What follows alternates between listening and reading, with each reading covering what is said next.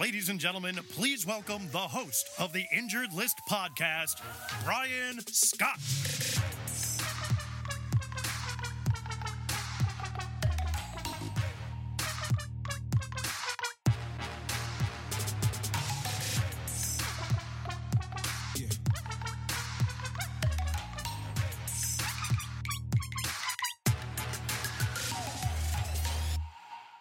Thank you, Colin, for that wonderful introduction. This is your host, Brian Scott of the Injured List podcast, your go-to resource for all things related to sports injuries. Proud new member of the Blue Wire podcast community. Now, as many of you know already, I am a physician assistant. I currently practice in orthopedic surgery and sports medicine, but what many of you do not realize is that I actually work almost exclusively with our foot and ankle surgeon, and nobody prescribes insoles for people's shoes more than us. Well, today's episode is actually brought to you by Fulton, a modern brand of arch support. Uh, they launched the most comfortable, supportive, and sustainable insole on the planet. Fulton insoles have a deep heel cup and comfortable arch support that aligns your body from head to toe. They're made using sustainable materials like vegan cactus leather and cork, which allows them to mold to the shape of your arch and provide customized support. They're also shock absorbing, which means they reduce the impact on the body, and they're lined with a natural foam to make them extra comfortable. These are the ideal insoles for not only our patients, but for us as well. When we're standing sometimes for long hours doing complex foot and ankle surgeries in the operating room, sometimes several days a week. Now, Fulton's offering our listeners ten dollars off your next purchase at walk fulton dot com by using the code P O D ten. That's code P O D ten for ten dollars off at walk fulton dot com. Check out the website to see how Fulton can support you. And we have a very special guest on the show today by the name of Kimberly Brady. She is the founder and business coach behind Kim Brady Business Coaching, which you can find online at w w w dot kim brady business coaching dot com. And she helps former athletes leverage their athletic experience and philosophies to become champions on the business playing field. Her area of expertise is small business startups, mindset training, team building, and leadership development. Now, she's a former marriage and family therapist who specialized initially in working with severely abused children. But in her past, she was a four-year Division I scholarship recipient for women's soccer at U C Berkeley in California. And she's coached youth soccer for the past fourteen years. And she's the founder and former president of Little Bit Cleaning, which she was located in Denver, Colorado. She successfully sold that in two thousand twenty after ten years of ownership. And her energy and enthusiasm to help others succeed and achieve their goals on and off the athletic field is, is unmatched. She's got a passion for learning and believing that just because we no longer compete in sport does not mean we have to lose that athletic mindset to build a business or create the future we desire. When she's not working with her clients, you'll find Kim watching soccer, traveling whenever possible, and chasing sunsets by the beach. Um, she's here today to discuss not only her athletic past, but her injury past, as she, throughout her career, Uh, had some significant injuries that uh, almost uh, threatened to derail her uh, collegiate career. So she's going to talk to us about that. And she's going to really give us some great insight into how that experience throughout her playing days um, really shaped and molded her and allowed her to transition into a successful uh, business uh, life and entrepreneurship. So sit with us. We'll be right back with Kim Brady.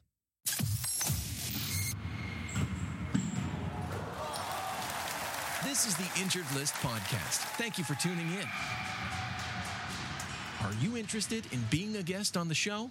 Or do you know someone who would make a good guest? Want Brian Scott to be on your show? If so, share the podcast with your friends or drop us a line and we will get back to you right away. Email us at the injured list four one one at gmail dot com. Or visit our website at w w w dot the injured list dot com. Kim, welcome. You know, our podcast deals with a lot about injuries in sport, but I use that platform to kind of branch out into the many facets of sports and athletics and kind of tie in injuries to all those different areas. And in your case, seeing as how you're a successful business person, entrepreneur, business coach, soccer coach still, and a former athlete, having been at a pretty high level. I mean, playing Division Division One soccer at U, U, uh, U C Berkeley. How is it that throughout your career, which I'm sure you've had some injuries, that you were able to take your experiences from those injuries and kind of transfer that into your current career when you were done playing and now entering the business world? Yeah, absolutely. First, I want to say thank you for having me. I appreciate you reaching out to me. That's awesome. And the amount of injuries that I've had are kind of a different, some are very similar for, for, for soccer players and others are not. Most soccer players that I know have had A C L injuries or pretty serious ankle sprains and things like that. And, and weirdly, those were not the injuries that I went through. So thankfully, my knees and my ankles were pretty solid. Um, my, I did break my ankle when I was thirteen. Okay. That's uh, pretty young. And it was young yeah. and it was really kind of a very fluke thing, no intentional thing. And I broke right. my foot and actually walked on it for a day thinking that I was fine. Coach tried to put me back in and then I was in severe pain and then went to the doctor and like, no, you broke it in three places and there's bone oh, chips all over. We need to make sure that you oh, no. fix this. So, um, it did affect my freshman year of varsity high school soccer a okay. little bit. Not, it was off season, thankfully, for the varsity team. I was the only freshman on varsity as a, as a little kid. I was really little. I was thirteen and ninety-eight pounds and oh, five foot four. Wow. I was just tiny. And, and on varsity. That's pretty impressive. Yeah. All four years of varsity, played every single game. And I just was surrounded by people bigger, faster, stronger than me. And the, the injury was in my club team. So I went through the typical, oh, yeah. you know, six weeks in a cast and all that stuff and a little bit of rehab. The weird thing was in high school, I can tell it to you this day, I can envision it, was the very first time I hurt my back. But ironically, we didn't know until I was twenty-nine what I actually did to it. So that's kind of crazy. I kicked a soccer ball all the way across the soccer field with no pressure on me at all and immediately crumpled on the ground and was in severe back pain with back spasms. So we thought it was muscular. My entire soccer career, we thought that I had a weak core, that I needed to strengthen all of my core muscles, and that I need to do better flexibility and stretching, go into chiropractic and physical therapy, um, E S T E M, ice. You know, I was going through all that stuff, you know, over thirty years ago, trying to fix this back issue that I had had. And you know, there were times that I could get myself strong and was doing really well and competing year round, playing for O D P teams and state and club and high school. And then when I go to college, you go through tryouts. And as you know, those tryouts are intense.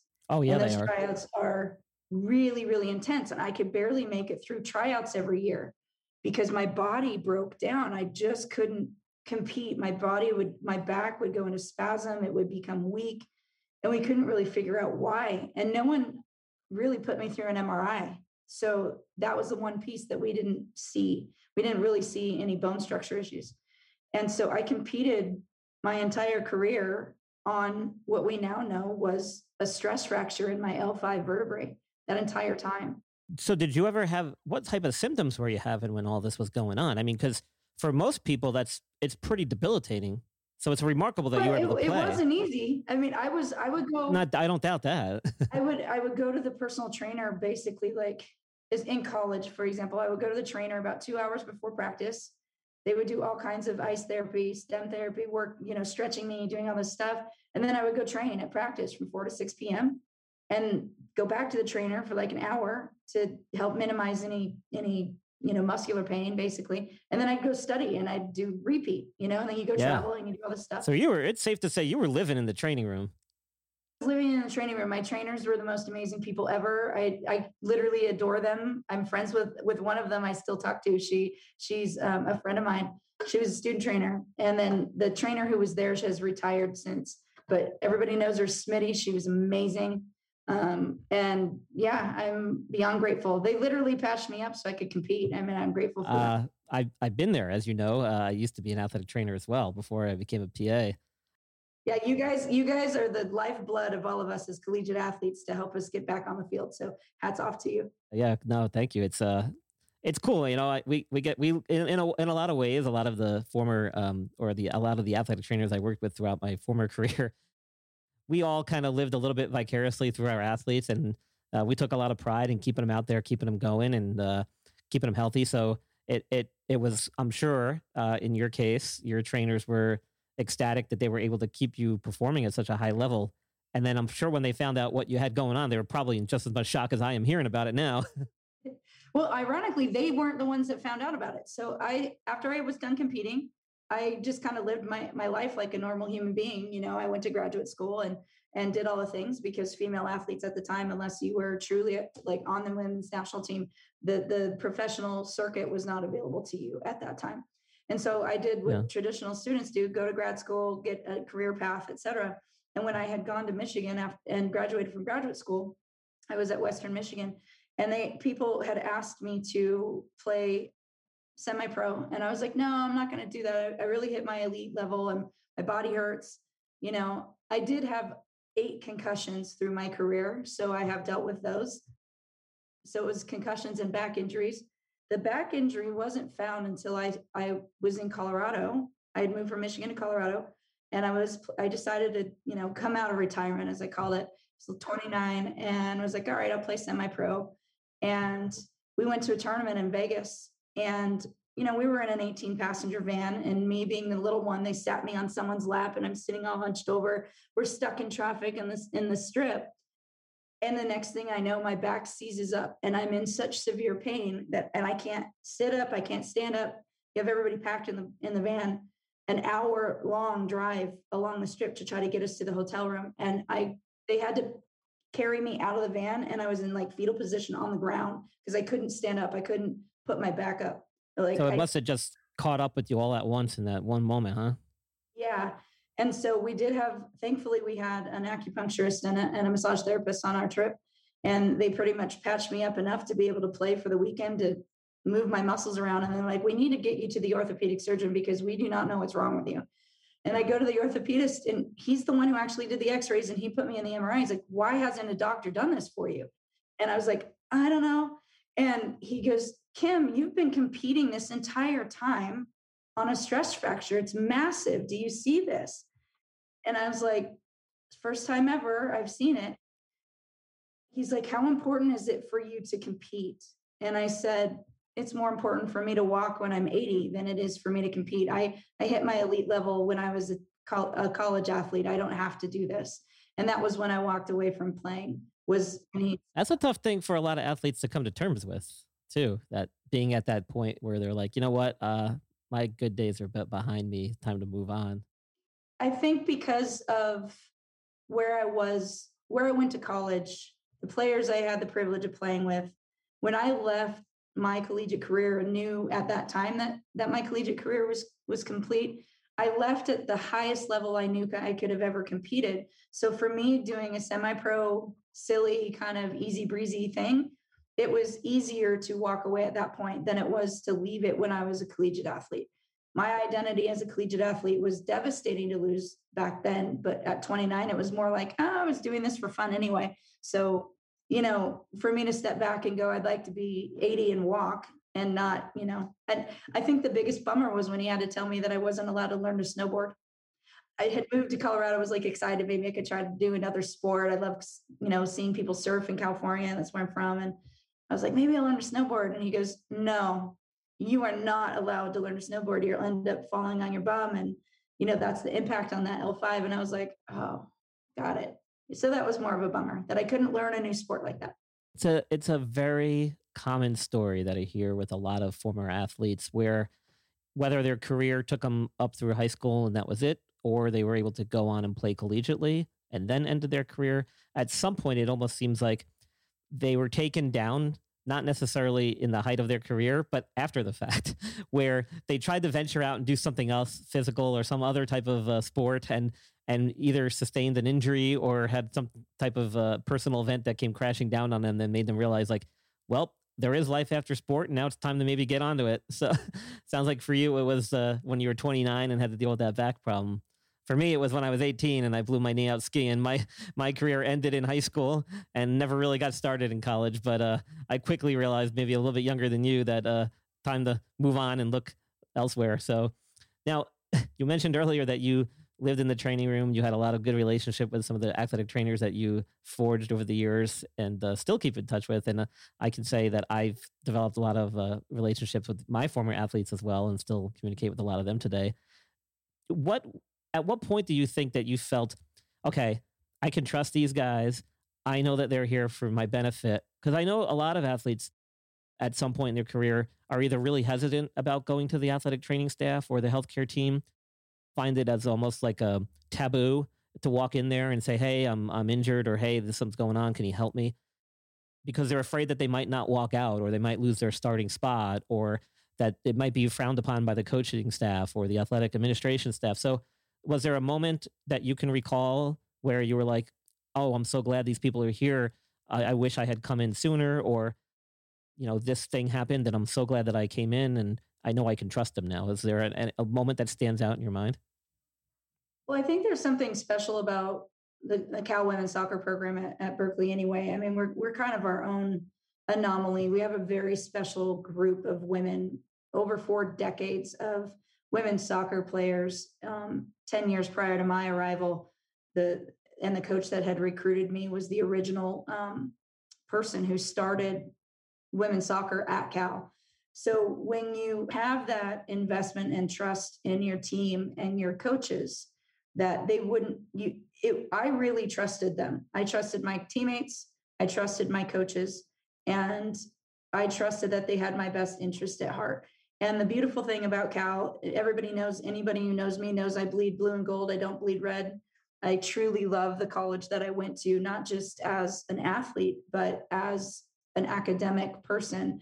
And I took science classes when I didn't need to. I took, I minored in African American studies to learn about things different from me. So when you, when you're with those people, you're surrounded by brilliant people, and the athletic trainers are, are brilliant people. They're studying to become doctors. They're studying to do things, to understand the human body and to get you back on the pitch or in the pool or, or on the court.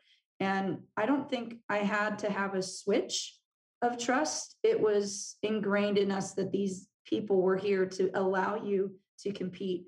And the more you invested in your recovery, which again, a lot of people were would shy away from, I think back then, the importance of recovery um, and the importance of, of taking care of your body and listening to your body. That was kind of ingrained in us from the beginning. I was seventeen when I went to college. So again, I had to send paperwork home before I could travel. I was still a kid. So again, I was young and, and a little naive, and so I did trust people. I never had any issue in those four years that I was there that my trainers did anything that was inappropriate or anything that I couldn't trust. And I, for that, I'm grateful. Um, that that sounds like you had a great experience, and that's really, um, I, I think that gets a lot really overshadowed and probably not talked enough about. Um, it often gets put kind of on the back burner because it's behind the scenes, most of what, what occurs there. And uh, a lot of times in the media or the press, or uh, you don't really hear much about that part of the game or the sport or collegiate athletics in general. So it tends to just be one of those things that if you're in it, you know it and you know how it goes. And when you're there, you appreciate it. And um, from an athletic training perspective, we all we always knew that the athletes respected and appreciated our, our efforts, even though we may not have uh, always gotten all the glory or any of the glory for that matter. but um, but it it It's nice to see that uh, you had a great relationship, and I can say that where I was too was very similar with regards to working with the teams and athletes that we worked with. So oftentimes people forget that the only way that athletes are able to get to the levels that they are are from a multitude of people surrounding them. Yes, it's the work ethic, the discipline, and the training, but there's a support crew all around elite athletes to be able to perform at those highest levels. So, you know, it may not be talked about, but it's definitely needed and wanted and warranted for sure. Yeah, sure. And and even in individual sports, I mean, there's always something or someone or some other people in the background that are helping that person succeed and forge onward and improve their skill set and and and Absolutely. Make it to another level or improve or and win that championship or, or succeed at that particular sport, which brings me to your business, because in a way, what you do with your business coaching has a lot to do with being a team player and helping people forge onward and develop new careers, new businesses. So explain to me how you think that your previous experience as an athlete and being injured and using those things you learned throughout that process transitioned into your business, because you've owned businesses, you've had successful businesses, and now you kind of transition more into helping other people start businesses and new careers. And you work with a lot of former athletes, is that correct? Correct.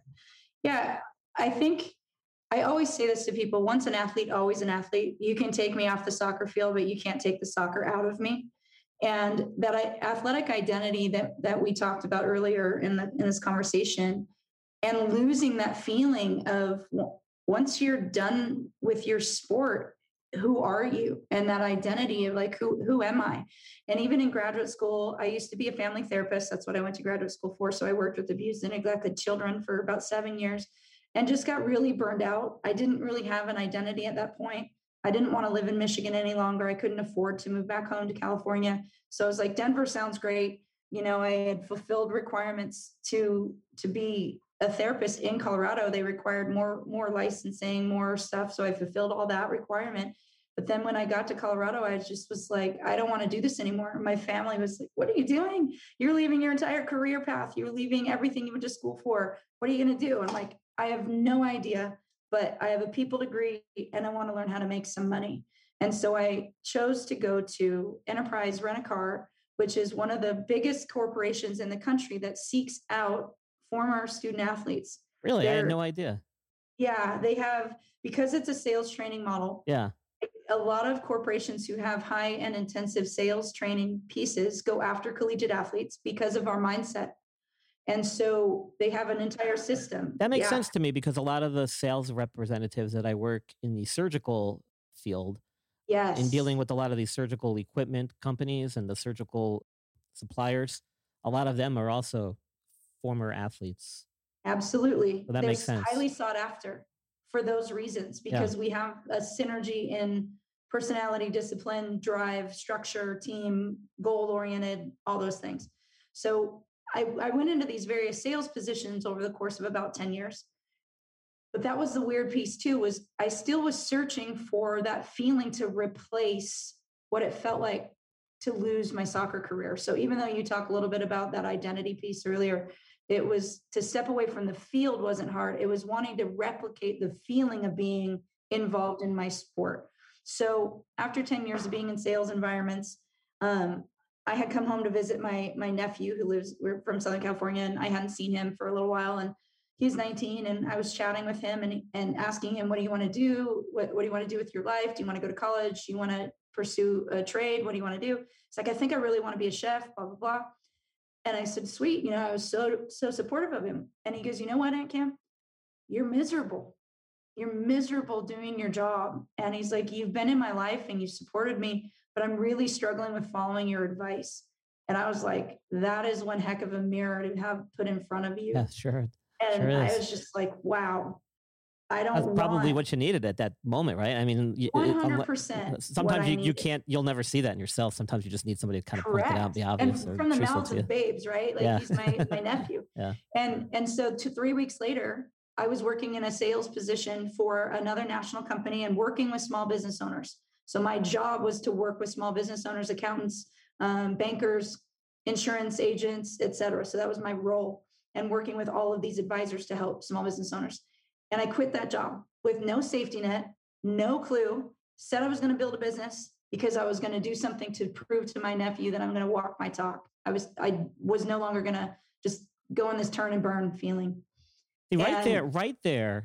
I, if I had to guess, I would have said that you probably were a former athlete, because I feel like it takes an athletic set of mindset to be able to take that type of risk, right? Because I mean, like you said, with the soccer tryouts and all those academies that you were involved with, I mean, there was an immense amount of pressure at young ages for some of these kids these days and teenagers to perform at a very high level in some really competitive leagues. And unless yes. you've been exposed to that at some point before, right. and in order to take that leap into a business and a new career, like just out of the blue, like with, with no safety net, I mean, that That takes some cojones, pardon the language, but you know, so I mean, it, to me, it wasn't, so see, to me, it wasn't risky because I had, I had changed careers. I had, I had moved across states, you know, I had traveled a lot. I think, I think the beautiful thing about sport also allows to meet people from all different, all different cultures, all different languages. I mean, soccer is a global sport. It's a beautiful game. You meet people all over the world, and there's times where you get cut from teams. You're yeah. not good enough to be there. And then you work your butt off and you go and you do it again and you surpass the goals you originally started with. Right, quick and, quick interjection. Did you, you mentioned it's a global sport, and I, I can vouch for that. Where I used to work, we had almost seventy-five percent of the team, if not more, was either from Norway or Africa. Mm-hmm. I, and I worked at a small Division two school in New York. Can you tell me where, where was what was the kind of spread around your team in U, at U C Berkeley? Did you guys have a lot oh, well, of international that's players? That's a different animal. Oh, really? So again, you were in New York, we're in, in at Cal. Yeah. Um, So to get into Cal with grades, et cetera, we didn't have as diverse of a team. I definitely oh, really? was more predominantly white. Yeah. Um, we did have a few people who were people of color. I came out as a lesbian when I was seventeen. So we did have some people who were L G B T Q. Yeah. So we had a little bit of, of diversity in, in various ways, but the majority of the team was white. Okay. Um, but when we traveled, we yeah. traveled to Mexico, or you traveled to Canada, oh, oh, and you wow. traveled okay. across. I think I've traveled to thirty-five states playing oh, nice, for my yeah. entire, yeah. So you meet people from all over. Yeah, you definitely, you guys definitely hit more of a, had more of a, a range uh, to travel in within. Exactly. Our teams played, stayed pretty much uh, within the region. We didn't really yeah. travel across yeah. country or anything. Again, that there is, there is privilege in that. And yeah. so being able to, to, to recognize that and understand that not everybody had the same opportunities as oh, me sure, is, yeah. is important. Yeah. And I'm sure so, that, that still plays a role too now in what you're doing. one hundred percent plays a role in what I do now. Cause I've, you know, when I, when I decided to quit that, that position, that job, and I said, I wanted to build a coffee shop. Okay. My nephew wanted to become a chef. I was like, look, I said, I was given an opportunity to go play soccer at Cal on a soccer scholarship.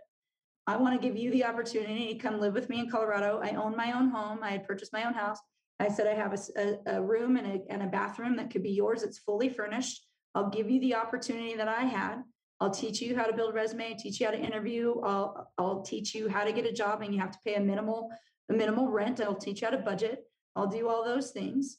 Come live with me and I'll figure out the business side of it. And my financial advisor said no. To, she put a kibosh on my entire idea. Really? Freaked me out, right? So my nephew's like, okay, I can, I'm coming. I'll come live with you. And then I had this O M O, can I swear? Oh shit. Moment. Yeah, yeah, yeah. Um, you can bleed it, bleep it out later. No, nah, I put the, but, I put the, uh, I got the box checked off as this explicit language. There you go. Perfect. Um, and, and I literally had this oh shit moment of like, now what am I going to do? I, this is the thought. I had this goal. I had this dream. I had this drive, right? She goes, Kim, your goal is actually to move home to California. If you purchase a brick and mortar style coffee shop to try to bring California to Denver, because that was like the vibe I wanted, all this kind sure, of stuff. Yeah. She goes, you're going to be anchored there. And that's not what you want. So again, the mirror from my nephew yeah. and the best no I've ever heard. And taking that criticism and advice is crucial. Again, that's an athlete being able to take feedback and going, yes, okay, now absolutely. what, now what do I do? Yeah. You know? Yeah. That so, constructive criticism is, I mean, you have to have that. You have to be able to accept that. You have that. to. Yeah. And you have to, if those are your advisors, take their advice for a reason. She was bigger, faster, smarter than me, right? Yeah. So she said, come up with another idea and figure out the path and journey that you need to go on so you can get home. So over time, I, it took me a little while to figure it out, but I ended up building a cleaning company from scratch. And I did it all on soccer principles, literally on soccer principles. I'd never taken a business class. Who am I to take to say I should be in business? I whatever. I love that. That I love my naivete sometimes, just straight up stupid. But I did it anyway. It's like jump off the cliff and build a parachute on the way down. Yeah. Sure, jump. and and so I built this this cleaning business, and I built it on these principles of what are the what are the things that I fundamentally need to have in order to, to build something to to put a roof over my head and my nephew's head. And so one of them was I must help others. Huh? That's just my nature. Huh? The other was, I must build a team. Yeah. How do I get enough money and leverage to build a team to make, to be able to afford to move back home to California? That's gotta be probably like the, the key ingredient, I think, right? Like, I mean, if you're building a business and you need to build a team, having done that or having been part of a team before, you know that you need to find people that maybe will make up your weaknesses and have Absolutely. some other strengths that maybe you are short, fall short of. That, I mean, some people can't put their ego aside to do that. Right. Yeah. I, I mean, there, trust me, business will humble you very quickly. If you walk in with an ego, your ego will literally shrink because you'll realize how much it takes to do something and to do it well. Um, but the, the part that I loved the most, building that business over ten years, putting the foundation in place, and my C P A, my my attorney, you know, again, because I had had three years of working as a small business consultant, there were a lot of people that I could tap into in my network to, to pick their brain and say, do you think I could do this? Do you think I could build this business? And they all said, and this to me is probably the highest compliment I could get. They said, Kim, whatever you build, I trust you to do it right. And it, that gave me the confidence to say, no matter how much I don't know, these people trust me to do it right. And so that was important for me. And I had had at the time, I also had coached soccer for thirteen years and had two national licenses that I got to school for. So again, always be willing to learn, yeah. be humble enough to learn. And so I built that business over ten years. And in the, about year six, year seven, I started putting systems in place where I could travel back and forth to California. And puts these systems in place so that I could act as if I was working absentee. So I spent two years practicing working absentee while still living in Denver. Wow. And then when I was able to afford to move back home to California in two thousand seventeen, all those systems and people were already in place. And even when I had been living in California for about a year, I went back to visit one of my clients. I always did high touch customer service, client-based stuff. And one of my clients said, I didn't even know that you had moved. So I knew that I had done it right. That's what, that's when we know. Yeah. Yeah. And my, my nephew lived with me for periods of time. He's still in Denver. He's now thirty, which is crazy. Yeah. And I sold my cleaning company two days before COVID hit last year, before lockdown. So March fifteenth, I signed on the closing of my, of the business, sale of the business. And two days later, wow. go straight into lockdown. Oh boy. Wow. That couldn't have worked out better for you probably. And yeah, but also a little crazy because I was I was hoping that I could travel and like do a few things for fun. And you, I mean, you might have been able to turn that into a COVID cleaning business. I well, yes, and so again, finding finding a business that has the ability to make it through yeah. really difficult times. Cleaning is something that is always needed. This is true. Um, and well, and, and adapting part, with the changing time, right? So yeah. that goes back speaks also to your athletic career and yeah. and and even I'll take it a step further because our podcast deals with sports injuries. So yes, learning how to adapt if you're injured or you're right. having to recover and you can't right. be performing at the same level or doing the same task that you were doing before, you have to learn, find another way. And that's Absolutely. One of the things I always struggle with with my athletes was always trying to explain to them that yes, you're hurt. Yes, you may not be cleared to play or you shouldn't be playing. Right. But we're going to find something else for you to do and you're going to stay involved and you might have to wear a different hat for your, for your teammates and for your coaching staff right. where you can still be part of the team, still participate and be of value.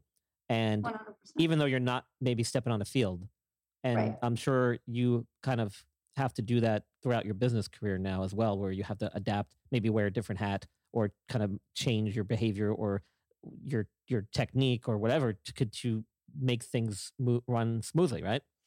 Well, I had skin cancer through a period of time in two thousand fifteen. So you speak right, right to that. Yeah. You can't really see the scars on my head now, but I had thirty-six staples and stitches in my head. I had four, three passes of Mohs procedures, a four by six hole in my head that went all the way through the, like, yeah, it was insane. And I was out of work for a month and had to depend on my team to keep the business going. And being able to entrust them. Again, when you ask questions of like, do you trust your athletic trainer or trusting your doctors?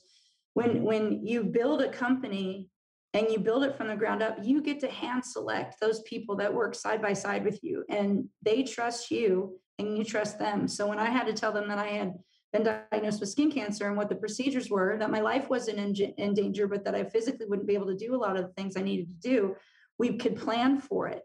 And to entrust them with my business, I was able to do certain things. I got an infection immediately. I couldn't see for like a week because it swelled my eyes shut. I couldn't wear my contacts. Um, and, and, you know, I had this massive hole in my head and I needed to trust them. And the power of team and the power of sport completely translates in business. And it's the only thing that replicated that feeling for me of team and purpose and a collective vision was building my company. And that's mm-hmm. what I love. So you were at, at that time, you were you were on the injured list. I, I was. And I say that uh, as a self shameless self plug there. Self plug, you bet. Yeah. That's why when you, when you, when I were first talking about this, I was like, oh, Brian, I have stories for you, sir. I have stories for you. Um, and your teammates and yes, stepped it, up and they took, they, they took the torch for you, which is awesome. I mean, that's why, like, I always tell, you know, my athletes too, like, listen, they'll be fine without you.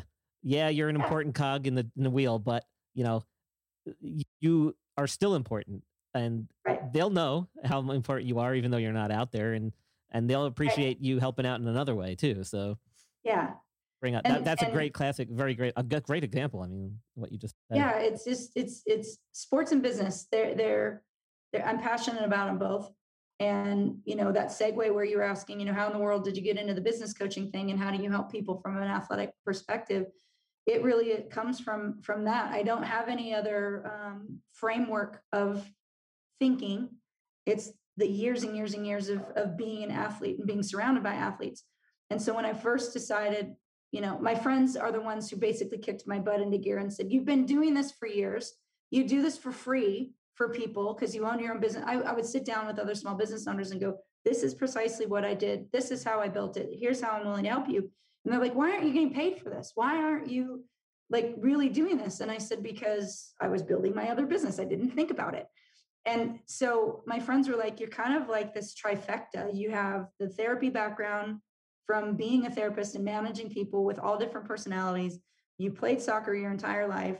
You've been a soccer coach for thirteen years, and you built a company, you scaled a company, and you sold a company. And a lot of business coaches have never done that part. They've built their consulting business, but they haven't necessarily built a business, scaled it, and sold it. That's a service-based, labor-based business, and absentee in another state.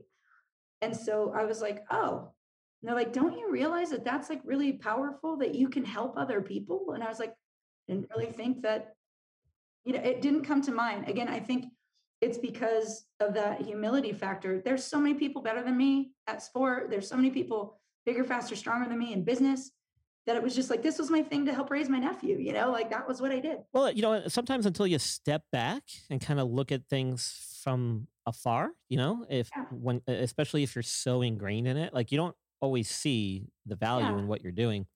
Like as a soccer player, you know, you might've been like, oh, I was terrible. Or I was like one of those worst players on my team. When in fact, the little things that you were doing on a field, you may not have realized at the time were so important to the success of the whole team.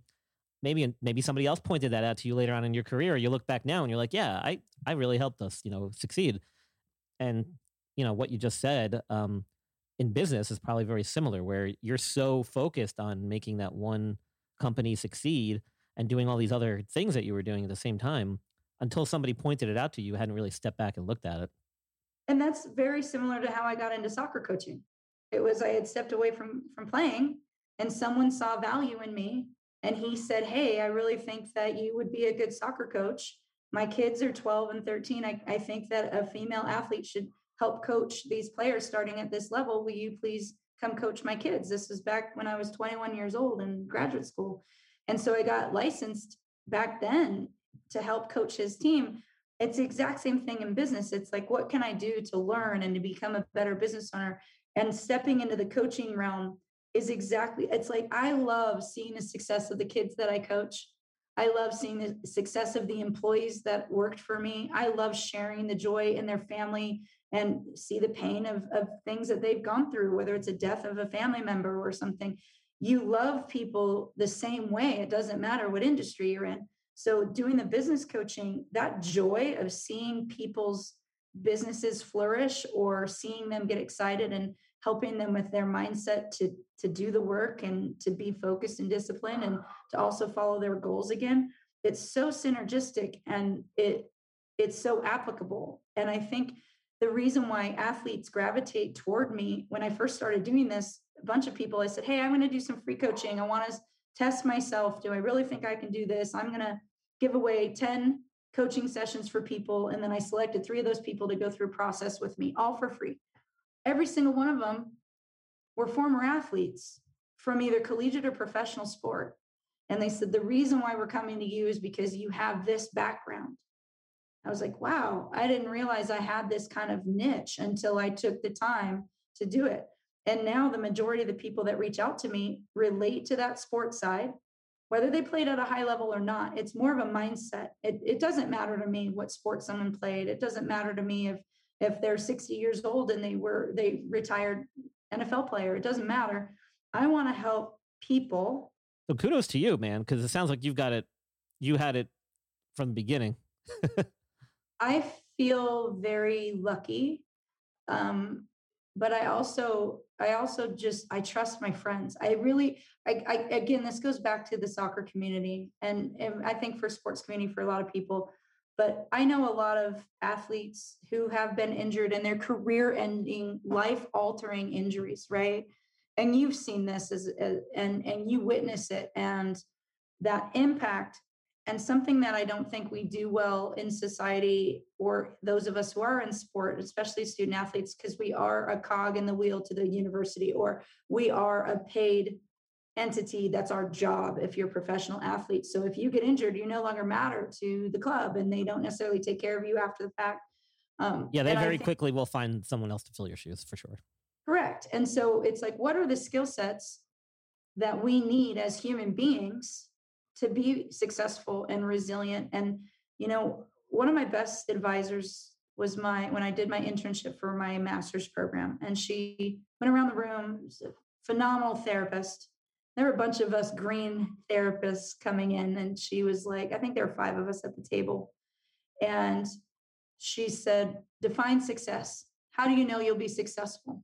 Mind you, we were working with caseloads of very, very severe cases of abuse and neglect of very young children. Very difficult work, side by side with law enforcement, side by side with all, all kinds of people. And you go around the room and you get all these bright-eyed, rosy glasses of everybody but me. And they're like, oh, well, if I work really hard and this kid succeeds and they get to stay in their home and they're no longer going to be abused and blah, blah, blah, blah, I'm successful. And she came around to me and I just said, I am not responsible for someone else's success. I said, you want to know what's going to make sure that I, I stay or leave? And she's like, what? And I said, can I still put my head down at night knowing that I gave my best? If I can't sleep at night anymore and I'm having nightmares from the things that we've seen, I know I need to step away from this because that field is two to ten year lifespan. Yeah. To do what we did. Oh, I'm sure I lasted seven years. yeah, yeah I lasted seven years and I was done. I could no longer see that abuse in my in my everyday. Yeah. And so I'm a very internally driven person. And yet I really love and need the motivation and support from others. And that's the soccer side, right? And all of those things translate in business every single time, or changing your careers.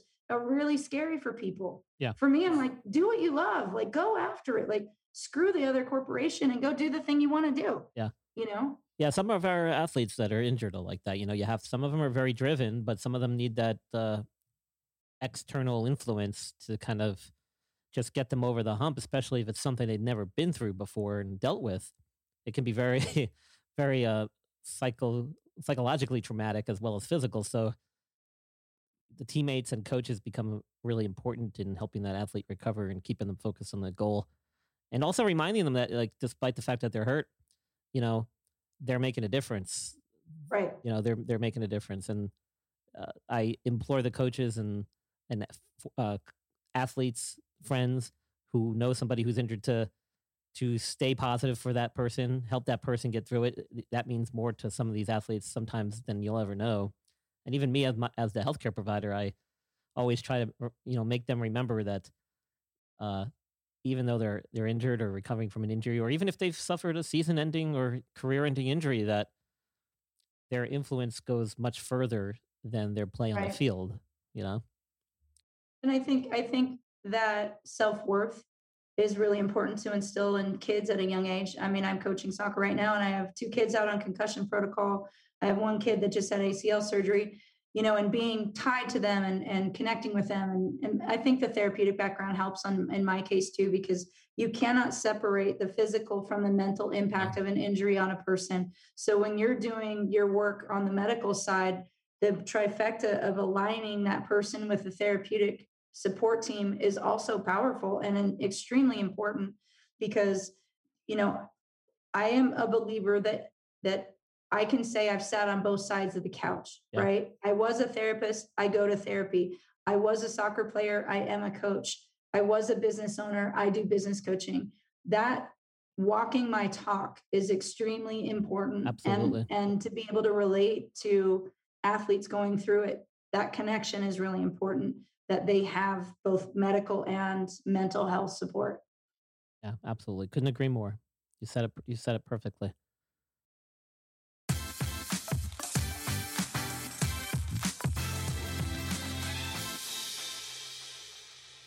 Today's episode is actually brought to you by Fulton, a modern brand of arch support. Fulton launched the most comfortable, supportive, and sustainable insole on the planet. Fulton believes wellness starts from the ground up, and that the feet are the foundation of our bodies.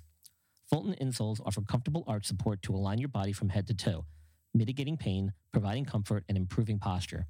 Fulton is creating a world where the shoes we wear are actually good for our bodies, providing you with a sturdier foundation for a healthier future.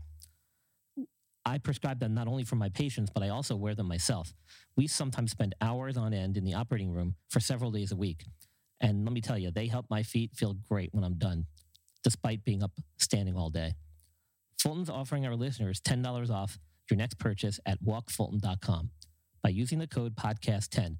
That's code podcast ten for ten dollars off at walk fulton dot com. Check out the website to see how Fulton can support you.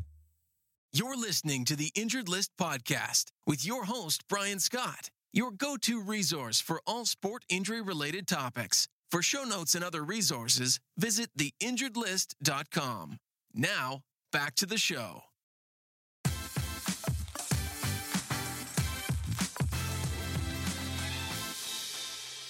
Now, Kim, with your business, because I know there's a lot of athletes that listen to the podcast, and I'm we're growing with their listeners every day. So I wanted to know if they are looking to branch out and do their thing and start a new career, maybe looking to get into the business world as you did. How do they find you? How do they get in touch with you? Um, your business is called Kim Brady Business Coaching. You have a website. Correct. You have a LinkedIn yes. profile. You're on pr- yes. pretty much all the social media. For the so most they, part, yes. So they can find you. I'm not on TikTok. Sorry, oh, guys. I'm not going to dance yeah, for you. And well, neither, neither am I. So don't feel bad about that. I have no interest in TikTok, by the way. Uh, so Kimberly, I, I would invest in TikTok when I'm wealthy enough. I'll go invest in things like TikTok. Well, Business. we'll talk. We'll talk about that off air. Um, Kimberly Brady uh, is your full name. Um, that's how you come up on your LinkedIn profile. But tell the people listening how how they can find you and, and where Absolutely. what they could expect in in. dealing with you and talking with you on your, on the business side of things. So perfect. Thank you so much. So I'm, I go by Kim Brady. I think if you look me up on LinkedIn, you can see Kimberly Brady or Kim Brady. Kim Brady Business Coaching is my website. I am on Instagram as Coach K B. Um, you can find me pretty much anywhere, um, Facebook, et cetera. I am doing a Sprint to Startup workshop on June first. And that's to invite folks who have a, who want to know what it would be like to work with me as their coach. It's a free workshop. It's um, it's for an hour long, and I'll be inviting people to do a Q and A who are truly interested in wanting to do coaching services with me. I walk people through the D I Y version of how do you get started building your business and how do you sprint to scale and get your beta test launch within ninety days. Um, I also am taking on one-on-one clients currently, and would love to sit down and chat. People can speak with me via Zoom, obviously. And you can find me at Kim at kim brady business coaching dot com for email if you'd like to inquire. And you can go to my website directly if you want to set up an initial consultation. There's appointments there available to you. Nice. And I'm assuming you do a lot of your stuff virtually since yes. these days a lot of people we, are. We have been COVID in COVID. Yeah. I cannot wait for the day to meet my clients face-to-face, be able to travel a little bit. That is the goal, to be able to do both face-to-face coaching as well as, as online coaching, but currently it is online, yes. I gotta be honest, there's nothing better. I mean, I still, I'm kind of old school, I guess. There's nothing better than actually being able to physically meet the people you talk to online and you, with on email. I mean, I still think that's a lost art, and I I, I think that's a good thing to do. I, I had a conversation today, Brian, with someone, and I said, you know, I do business the old-fashioned way, the handshake and a smile. If I say I'm gonna show up, I'm gonna show up. If I say that I'm gonna give you my best, I'll give you my best. And and I built my business uh, one hundred percent on word of mouth marketing for ten years. I never bought an ad ever to build my company. And it really was about speaking highly about my team, my employees, and my clients, and taking care of them. And that's truly how I want to build this. I'm friends with people I've done. I've helped them build their business. I'm friends with them. Yeah, just like you're friends with former athletes that no longer come yeah. to you. You're still in contact with them.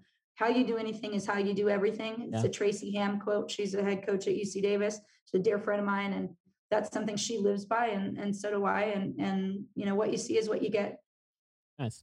So million dollar question now from me, and this, I'm going to catch you off guard here, but of all the injuries you had over the years, and and we heard about them, and your back one was probably by far the worst. How are, how are you holding up now? I'm sore a lot. Yeah. You could see me moving around on our Zoom thing because of my I'm sitting and you know yeah. I, I have the ability to do a standing desk and I have stuff.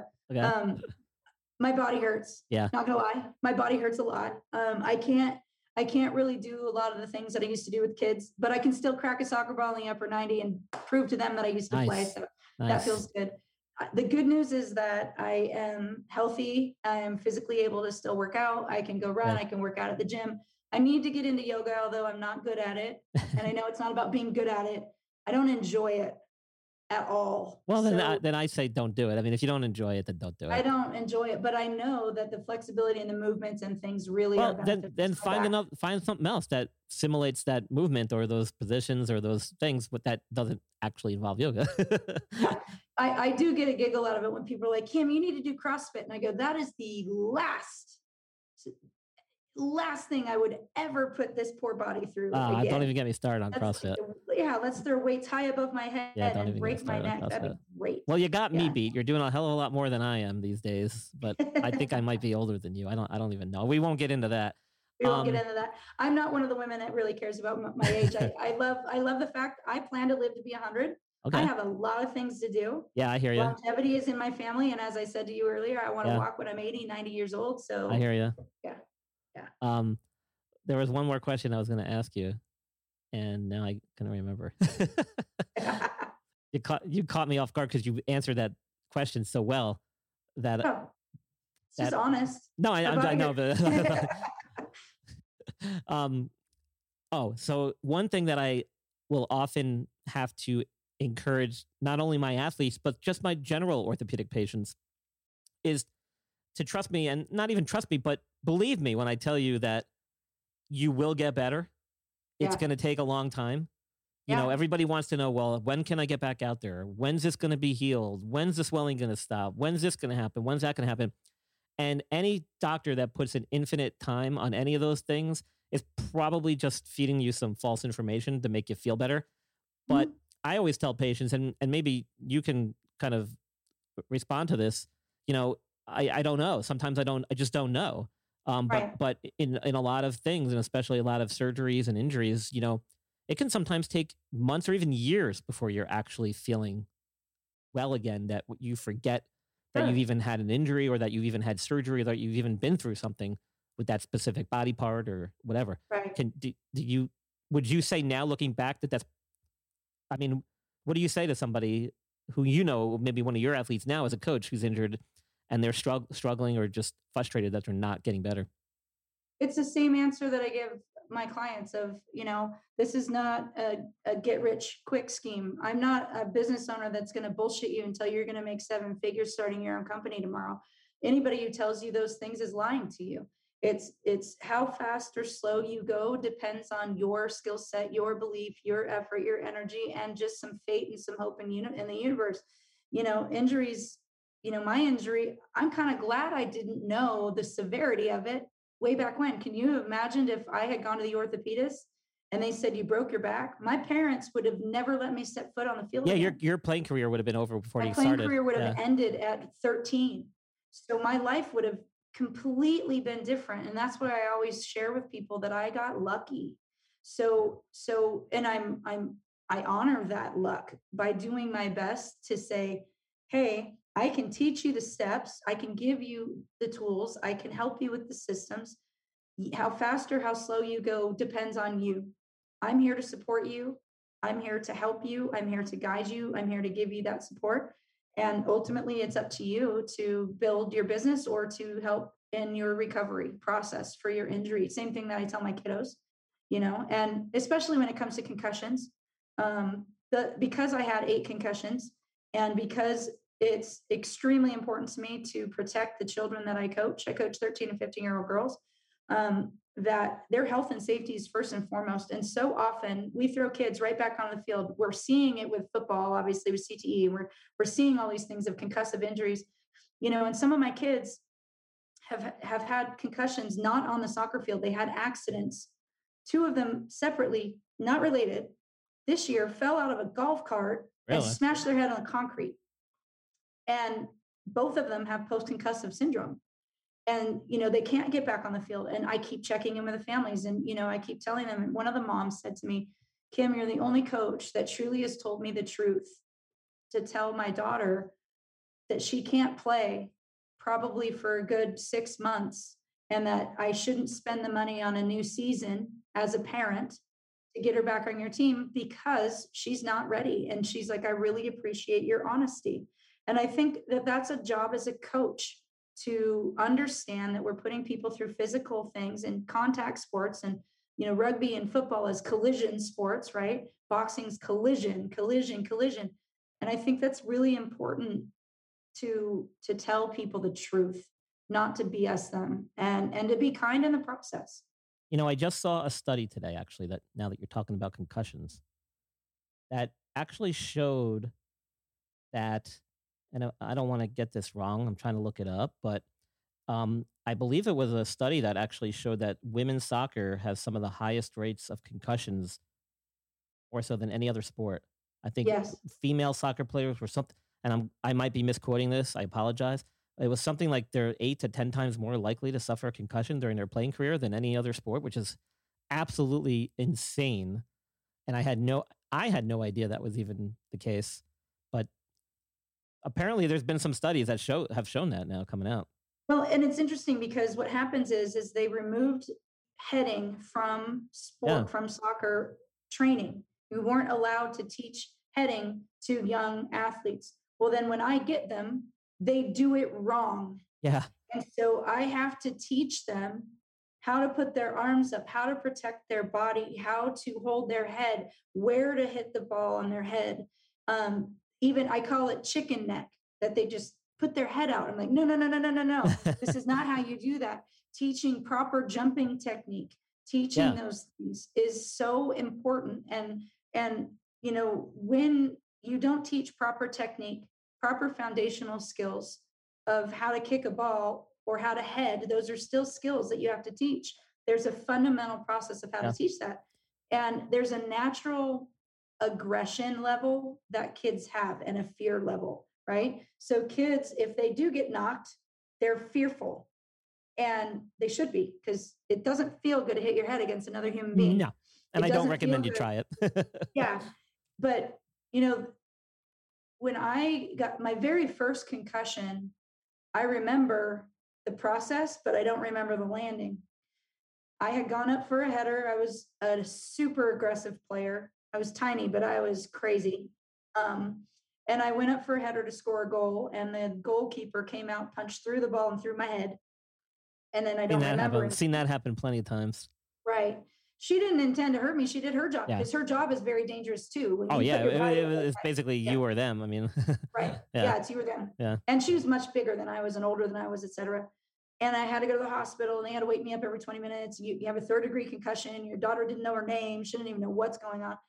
And, you know, that was one of the most severe concussions, but it's also, you know, talking to your players about protective behavior and proper skills will help prevent injury versus not teaching them those things. I think we are doing a disservice to take away a skill set for so many years and then expect them to go into high school and to go into a club level, and they don't have that basic foundation for a very fundamental skill that's used in our sport. And you bring up and, great you bring up a great point in the in the sense that, you know, yes, we're trying to protect all these kids and, and athletes from the, having this happen. But if you start taking away some things from them, then they're not going to learn the proper techniques either, which is going to lead to as many, if not maybe more injuries down the road. And I think that might be part of the problem in football. You know, they don't yeah. really focus on teaching some of the proper tackling techniques. Right. And they had a big movement in football years ago called the heads up tackling thing. It was like this whole program the N F L put on. And this was mm-hmm. before like C T E stuff started coming out. Right. And I, I feel like they've gotten away from that because they don't want them doing certain drills and they don't want them doing certain things at practice. But what in effect they've done is taken away the teaching of proper tackling mechanics so that you don't get injured and don't get a concussion. Exactly well, I, like what you said. And, and and I've asked this question to several of my friends who are football players, professional football players as well. And I and I and I I, I love talking with rugby players and I love talking with football players because obviously they're completely different sports. But I think we also do a disservice when we put our big old bowling ball head inside this helmet that makes people feel that they're invincible. Yeah. And then they go and they spear each other and they go hit each other. Yeah. If you take off and do pads off yeah. and you tackled someone the yeah. way well, that some of the N F L players are hitting each other, you're going to kill someone. Well, it's funny Which, you mentioned that. I was on another, I was on another podcast as a guest just last week and they did a little trivia thing with me. And one of the questions they asked me was about that exact topic. And they asked me who gets more concussions, rugby players, football players, or soccer players or something. And then traditionally, the answer has always been a football. And they've actually they've actually looked and researched the rugby and Australian rules football teams over the years. And this is going, I'm dating myself, but this is going back like fifteen, sixteen, maybe even twenty years ago. And what the research always showed was that the incidence was much higher in American football. Yeah. And the reason w- was for what exactly you just said. They because they have the helmets and the helmets make them invincible. And they're also not a natural part of their body. So when they're going into hit, you have incidental contact with this extra shell over your head that you don't right. have in those other sports. And, um, right. you know, soccer too, like soccer, most of the things that happen in soccer are incidental or accidental. Right. You don't usually get a concussion from, from heading the soccer ball unless you're doing it wrong right. or you're going up for a fifty-fifty ball and you collide with another player. So and the, the third one is landing and hitting your head on the ground. Right. And that, and that right. can happen in any sport where there's, I mean, right. that can happen in any sport. So, um, but yeah, I mean, you bring up a good point. Um, yeah. Well, listen, I've got to shut it down at some point here. We could go all night talking about this stuff, but yeah. well, I, I appreciate your time. Kim, you've been awesome. Thank you so much for coming on. Um, yeah. Kimber, I'm going to just close you out here because you deserve it. You earned it. Kimberly Brady, I'm sorry, Kimberly Brady. She's a business coaching specialist. She does leadership development. She's a speaker. She helps a bunch of former athletes leverage their athletic philosophies to help them play professionally on the business playing field, not on the athletic playing field so much. Although she does still coach, so technically she does that too. Um, if you want to talk to her, find her on LinkedIn, find her on uh, Instagram, find her on Facebook, find her on her website. Uh, she will give you the information again, because I'll let her do it in case I screw up the editing. Oh, you're fine. You're um, so go ahead. Why don't you give yourself a plug there, that website. And I, you mentioned that you're doing that free seminar or free webinar thing where people can kind of get an idea of what you do and how you do it. Absolutely. So you can find me at kim brady business coaching dot com. That's my website. You can schedule a consultation with me through the website directly. You can email me directly at kim at kim brady business coaching dot com. Can obviously find me on LinkedIn, Kimberly Brady, and the webinar. It's a workshop. It's a sprint to startup workshop where I teach you a D I Y way of how I started my company eleven years ago, how I started my business coaching business. And I teach you all those tools for free to understand what it would be like to work with me as your coach. You'll be given the opportunity to sign up with me. I'm only taking ten coaching clients from that webinar. Um, to build a, a true system and, and group for people who want to do the Sprint to Startup program. So I would love to have people join and inquire and would love to, to take on a few clients.